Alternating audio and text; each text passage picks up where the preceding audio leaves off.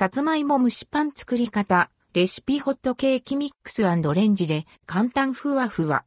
型はマグカップやココット皿でも OK。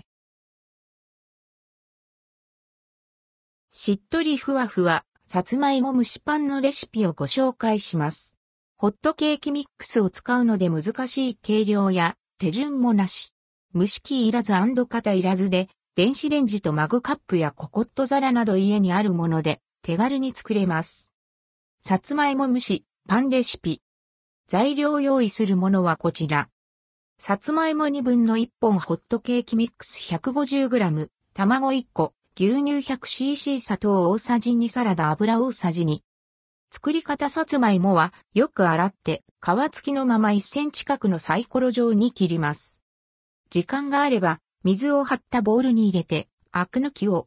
時間がなければざっと洗うだけで OK です。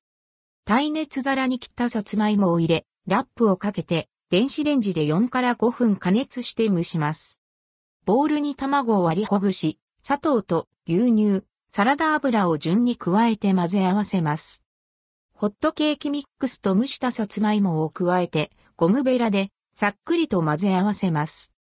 型の半分くらいを目安に生地を流し入れ、さつまいもを数個、天面にもトッピングします。型は耐熱であればココット皿やマグカップ、クッキングシートを敷いたタッパーなどでも OK。ふんわりとラップをかけ、電子レンジで3から5分ほど加熱。